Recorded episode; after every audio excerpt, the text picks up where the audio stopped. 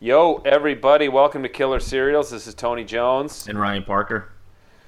and uh, we talk about TV from a theological perspective. And we are talking about Luke Cage. We're wrapping it up, episodes 11, 12, and 13. Yeah.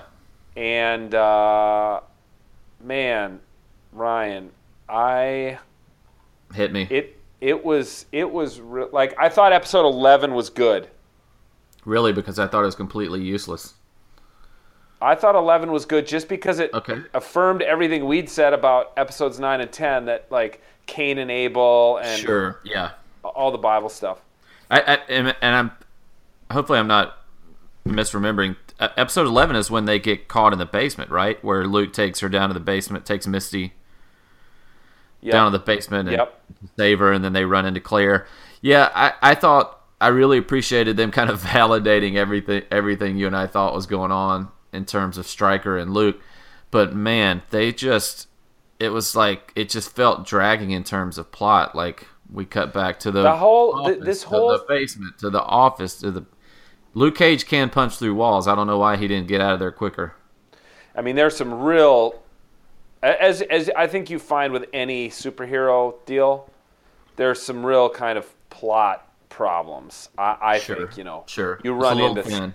yeah, you run into stuff like I thought this guy was, uh, you know, I thought this guy yeah was super strong or whatever, or you know, there's there's just like there there are scenes where the whole um, Latino gang shows up.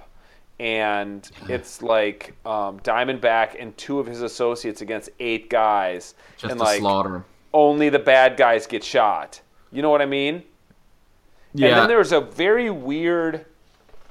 I, I, I, did. Tell me if I missed something, but in that scene, then Diamondback is gone when Luke shows up. He finds Yeah. all these dead guys. He finds the Latino gang leader like almost dead on his deathbed. Okay, and Yeah. then he looks in that case and sees a bomb ticking down, and he's like, "How did, how did Diamondback do this?" okay. And the Latino gang leader says, "He's doing something I've never seen before." yeah, And that's then a they little. run out, and the building explodes. I'm like, he's never seen a bomb ticking down with one minute left on the timer. Like, I don't.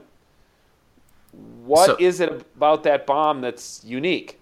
looking back on i think that was some some bad editing looking Yeah. back on episode 11 in light of finishing the series i think what's in the case is that suit and that he cleans house and kills kills all those guys with the power of that bulletproof suit that kind of gave him superhuman strength and that's what i think that gang leader was referring to um, he had never They seen anything like it. the suit before. They don't show it. They don't. They don't. That's why I think it's. I mean, again, that's just my my take on it. And then he left a bomb for Luke to try to kill Luke, but of course we know that wouldn't kill him because he survived a RPG attack. Right, and all he does is run out of the building. Yeah, yeah, it's a little. He has a whole minute. Yeah, it's. I like I like Stryker as a personality. I like his backstory, but he, he's kind of weak. Like it's the suit. I don't know. I was just expecting a a really badass villain because I felt like in something like Daredevil, which if you haven't watched that, I kind of feel like you would you would like it better. Kingpin is an an awesome villain. Uh, He's physically imposing. He's strong. Um, I, I don't know. I I thought it's it's was, a it's a bit of a thin bag. soup. Yeah, It's a bit of a thin soup that Diamondback is this intent on destroying Luke and you know many innocent bystanders simply because he didn't have the love of his father. You mean like they played out that plot line pretty early on and that yet that's still it's still driving him, you know. And then let me just say this, like then they have that epic fight and the fight ends um, and the fight ends and i look i stopped i paused netflix and like um, diamondback's in custody with a neck brace on or whatever and i pause it and, I, and it, you know, it's a 45 minute episode. 15 minutes are gone, and there's 30 minutes left of the last episode of the season. Yeah. So I'm like, this is a seriously long denouement. Yeah. you yeah know? that's right. That's right. Yeah. And I thought then somebody was coming just, back. Yeah, I thought, oh yeah, right, exactly. Like suddenly Diamondback, you're gonna like see his hands start to twitch, right? And he's like, Yeah. he comes back, right? Or or you find or, or there's uh, 20 minutes that show Shades, you know, doing something super nefarious, and you're like, oh, they're setting up season two. Or there's somebody else, another villain for season. or there's another there's another uh, Marvel villain that shows up, but instead, it's just this long, laborious, like they're even the, the dialogue that they write for Luke is so cheesy that they even make sense of it. So his girlfriend has to say to him repeatedly through season one. Boy, that's really what you said. That's the cheesiest thing you've said yet. Oh yeah. It's like no, it's Yeah. re- and I get comic books always have some kind of cheesy dialogue. Like I get uh, that. Yeah. Well, one of the things I appreciated about that lengthy ending, and who I felt was a very um, uh, compelling character because she just got such a great presence, and I think she's a good actor. Though the actor playing her is very good. Is Misty. Um, and I love the ending because when she walks into Harlem's Paradise, she looks like the Misty from the comic books. Finally, Yeah, She's yeah. kind of got her hair blown out. She's wearing a dress that could also double as like a superhero costume with the kind of reveal shoulders. So, you know, if they do get a second season, I should I can look that up and see if they've had that announcement. It'll be a while, but I would hope that she plays um, a new character. And then Claire taking karate lessons, I guess. Yeah, that was. Yeah, there there were a couple little you know Easter eggy type things Yeah. um, at, at the at the at the end that were And- interesting. And there- and also, let's just I mean, we're just being honest. We've I think for the most part we've liked the show. But I think where some people's frustrations might lie, you talked about the dialogue. I mean, my goodness, like episode 12 is very on the nose with social commentary like when they're in the DJ yeah. Oh, that Method Man. that was one of the best scenes of the whole season. Well, I loved Method Man. I thought it was just a little on the nose though. Method Man's great, and but that lines like you know bulletproof always comes second to being black. And then in episode thirteen, the woman being interviewed on the street. Who would have thought a black man in a hoodie would be a hero? Well, we all did from the second episode. Like yeah. it's- yeah. Right. Yeah, that's clear- true. Clearly, everybody in the city, if you were listening to that that radio talk show, Yeah. knew a black man in a hoodie was a hero. Like, so I don't know. I, I think. Well, that, that's true. They were. It was, it was a little obvious and over the top for sure. yeah. um, in that deal. But I did like that because, like, what's the point of being subtle? This is not a subtle show. There's nothing subtle about this Fair show. enough. Yeah. So I, I did like that. I just thought. And then the I mean, you say we liked it. I did like it. I liked it less and less as the season wore on. I found the I found Luke to be quite one-dimensional. okay. and I think that is often a problem with superheroes. Like that's been the knock on Superman for years, right? Yeah. Like Batman, Batman is the interesting superhero because he's got such a dark side, such a dark backstory. That's true. Um, Can you talk about like what? Why do you think? I know you're not super plugged into the like the business side of things, but you pay attention to stuff, and and you're a writer. Like, what is it about this? I've detected shows like Bloodline, for example, on Netflix, and now Luke Cage, which have this. I think it's 13 episode arc. It would be great to talk to Dean Batali about this because you have episode orders for network and cable television because they need to fill airtime and sell ads, yeah, right, right. and with the eyes to syndication should the show become popular. But Netflix doesn't seem to care about any of that stuff really. But yet they order these shows that are so they give 13 episodes, and it seems like a show like Bloodline or Luke Cage could be told in eight, nine, ten episodes and Yeah. it kind of like the British model, you know, where they did they'll do like six episodes of this really kick-ass story, and you kind of get left wanting more. And it seems like Netflix is giving us too much, which is kind of, I think, characteristic of their whole platform. Um, Yeah, it's funny because I do definitely see shows like that are on Amazon Prime that are Amazon originals, and they'll be like maybe eight eight episodes in a season or ten. really, And yeah, and these and the, this show, I don't think, I don't think there's anything intrinsic to you know telling, having a story arc or having a season that's in three big acts that has to be that has to be broken into 13 45 minute segments because um, you know obviously there are novels or there are whatever that are you know graphic novels regular novels that are short some are long some are short. And I think um, I'm guessing that Netflix just bought 13 episodes. okay, yeah, And so the guy, the you know, maybe the creators convinced them, or maybe that's um, behind the scenes with Netflix has you know their their overarching contract um, with Marvel is that they do these shows in 13 episodes, or I don't know what it is, but I, I just I mean we, we should probably get off of it and move on to other well, yeah. things. It just feels like the it feels like the writing suffers when when you're trying to fit eight what what what could be eight episodes into thirteen. I don't know. It's yeah. I, I I don't think this story, at least the way they told it, merited 13 episodes, or they sure didn't. They just ran out of juice Yeah. At the end. Yeah. I thought so. Anyway, um, What's a takeaway from you for the overall series? I mean, what's something that that might stick stick out with you? What do you hope that if there if there's a second season, what do you hope content creators if they watch this show, what's a takeaway for them maybe to influence future work? uh, Big questions, I know. I think there, I think there are in, inherent problems with the um, the comic book genre.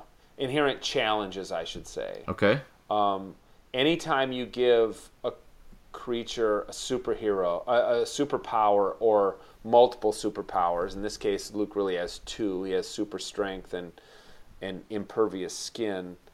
You know, it's very hard.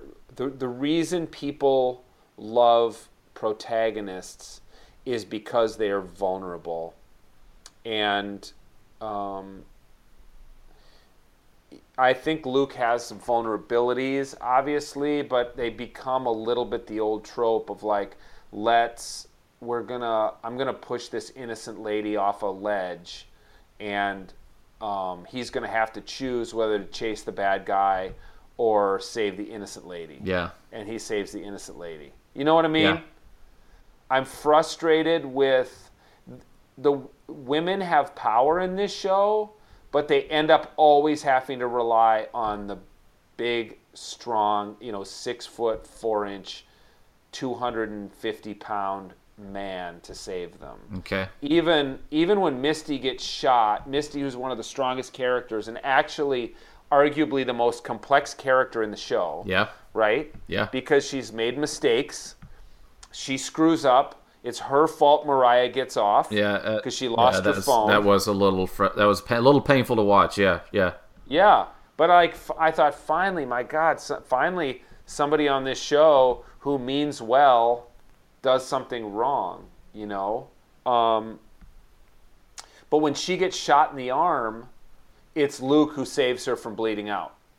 You know, Luke picks her up like a damsel in distress. Luke shelters her from the bullets. Luke takes her down to the basement. Luke's, Luke puts a tourniquet on her. Luke says, You're not going to die on my watch. Meanwhile, she's like, You got to go upstairs and save all those innocent people. And he's like, No, I'm going to stay down here and save you, one, one person. Yeah.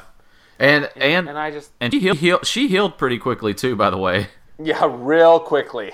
Yeah, like here's some here's some dental floss. We're gonna just sew this up. You might lose your arm. Oh, five minutes later, she's out walking the streets. You know, being a kick-ass detective. Right. She's like, my trigger finger still works. Not if you had a bullet go completely through your bicep, your trigger finger doesn't work. severing uh, an artery.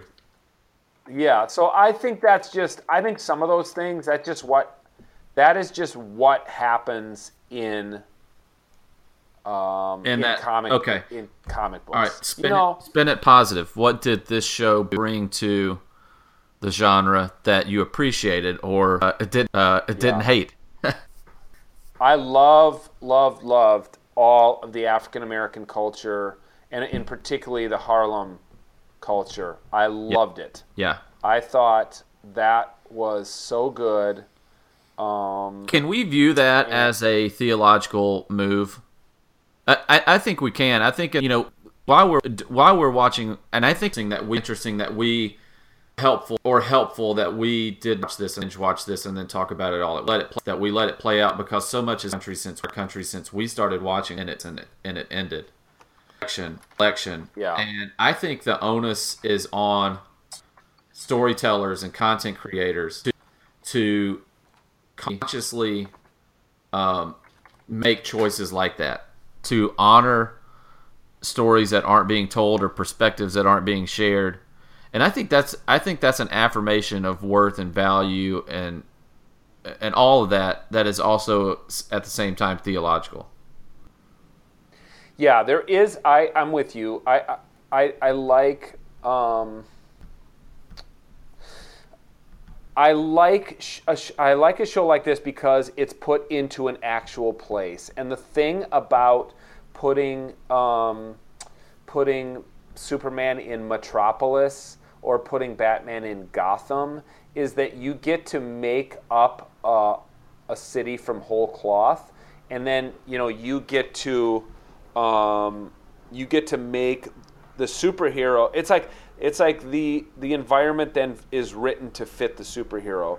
And on this and, and on these other Marvel, com, you know, the the other superheroes that are in the other boroughs that are all going to get together eventually here. Uh, I like that Harlem is a real place, and I think um, that's a theological move. I mean, as Christian theologians, I think we can both say one of the things that is so powerful about the story of Jesus is that you know it's God incarnate in an actual place at an actual which was highly politicized It, it's why it. Yeah, it's why so many people study the ancient Near East and are experts in, um, you know, the, the the the history of Jerusalem and things like that. And even now, you look and you go like Jerusalem is still like such a political place with so many problems and. Um, so I like that. I think that's good because Luke is a real su- a superhero who's incarnated into a real place, um, and that makes him he's dealing with real problems. But we also have the resources of real poets and real musicians and real novelists and stuff like yeah, that. speaking of real, I thought it was very um, sad, sad, and and also kind of for us, uh, oddly time. Sharon Jones is on on, on that gosh. final episode singing a song, beautiful song, beautiful song, and had died what two days before we watched that days ago, a couple days ago, a couple days ago. yeah. So yeah, that's right. I mean, we can. I mean, we can. I'm ready to see 2016 later. Yeah, yeah. I mean, right. 2016 sucked for for losing really. I thought. you know, and, and Yeah, I I agree with you um, on the fact that this was that it kind of reveled in African American history, culture, arts, music, everything, and when this rated in this real time and place, on real, commenting on real things, even though it was it was it was it was a little on the nose. Um, When you say on the nose, you mean a little too obvious. yeah, it's just like too, like we get it, like the who No. thought a black man in a yeah a little heavy-handed. Um, but and you know, and you know, there are for whom that won't be like it might be like, oh, I've not thought about it in this way or whatever. Um, Yeah. I, I thought it was interesting in twelve, so twelve when they start these with the with the holes in them, so you've kind of got this. Yeah, They're already selling the narrative, so to speak, within the show. Favorite that was something I thought they could have done so much more with, and they just had like a couple kind of B-roll of guys walking around and pointing at cops, and then it was over. I thought that could have really become something. You yeah, there's some Um, moments. There's some moments you, you could have had some depth there, and they just kind of stayed up on the surface. Favorite line season on the season? I've got mine. Oh man, uh, turn the other cheek. I don't know. I don't know. What's yours? What are you a pimp? yeah, that was a great line. Bobby- that that's right. That my made man me Bobby say, I want more Bobby I Fish. I want Bobby more Fish. Bobby Yeah. Fish. Hell, Bobby Fish is the bomb, Yeah. dude. He's like he he's a great character and he just he he you know, he's kind of the and, and another thing about so many superhero comics and stuff, superhero stories is like the sidekick is so often more interesting than the Yeah. superhero. Well, he's because they're the ones who are weak. They have weakness, and they're flawed, and they don't have all the superheroes, and you don't know if they're going to win in the end. yeah. you know. Um, So I, you know, I mean, all told, looking back, I think it was a good show. It wasn't a great show. I I I, I appreciated the use of the Bible. Um, yeah. you know, uh, the Bible was in there. It, it was it was uh, like a an artifact that was used. Does it? I does mean, it's not just the by the bad guy. The bad guy. Had, I, I loved when we finally late in the season when Diamondback cracks open his Bible and it's like looked like a, it looked like a, it looked like a teenager, hi- an I thought, evangelical teenager's Bible. yeah, like this guy didn't just read the Bible. Yeah, he went been doing Bible some. They've been doing studies, some. man. He's been doing some Beth Moore stuff or something. Hey, so what? Maybe one last about this because about this because we can, uh, we that we that we we deal with and shows that we've dealt with in the past. You could make the case. There's first up the use of the Bible and the show just touched on, just touched on. Yeah. But then there is the self. It's echoing biblical. You pointed that. You pointed that out a couple of weeks ago with Cain and Abel, Cain and Abel, and Abraham and Ishmael and Isaac. Does this show? Does this show allow you or allow you or allow us the opportunity to think biblical, na- the biblical, the biblical narrative? So I mentioned I had our conversation. Had our conversation um, back on the path. Be back on the path soon. We had a conversation with Jessica Goldberg last last week. You and I, and I mentioned the comic book series. Comic book series that's called. This is the title. This is the title. This is the title. It's called the Goddamn. It's a ta- and it's a take on the Cain story. It is really. It has really made me think differently about that narrative. Narrative, and to ask some questions that I've asked asked had I not read that, or am I were I not reading that series? So. Yeah. Is there if you were talking to a TV group at your local church, are there questions that this raised for the story that you would think about differently or ask differently? And maybe there, and maybe there's not. Um, nothing about this show did that for me, quite honestly. I mean, nothing nothing makes me turn back to the text and read it differently. I I know, for example, that in the African American community and the African American church in particular, there is a very very strong resonance with the um, with the with the Exodus narrative and the, and the story of Moses.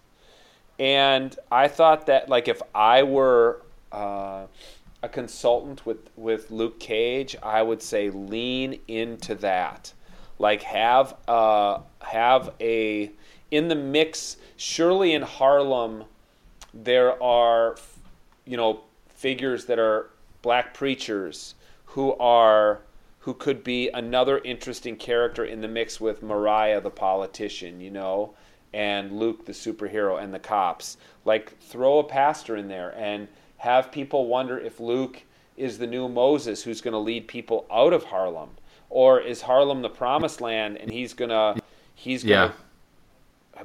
help make it into a land of milk and honey so all of the diaspora African Americans who've been um, outside of Harlem can come back, or maybe uh, Mariah is gentrifying Harlem and making it more white and driving out all the uh, all the African American culture. Like there's some really great stuff they could have done that I thought With they didn't biblical really narrative, do. biblical narrative, biblical narrative. Yeah, Yeah, that's interesting. yeah. Well, I not about you? Not really. Like like that's a story. I feel like the like Abraham like Abraham and we talk about Abraham and Isaac, but we don't talk about half of that or half of that story. Ishmael and, And that re- I think that Yeah. re- I think that resonates with a lot of people and across and across races. And you know, so the Yeah. fact that that that that could bring that up, maybe it doesn't make me think differently about it, but it at least acknowledges that that of our is part two, two, and is it to reckon what we have to reckon with we have to reckon with we have to reckon with we have to reckon with. So bringing that just bringing that just bringing that just bringing that just bringing that to people's attention. So Yeah. Well, what do we got coming up? I'm going to be out of the country next week, Yeah. and uh, yeah, maybe you'll yeah, may, yeah. maybe take a week off, or maybe you throw something up. But We've you ahead, we've ahead, we've ahead. We've you know it's the and, uh, holidays. we'll try maybe try to do something kind of one off like we did things, major Things, or you know Last Chance U, and then looking. Maybe we can find a made made for TV Christmas. Are you kidding me? I watch Hallmark those all the time. We can watch. it.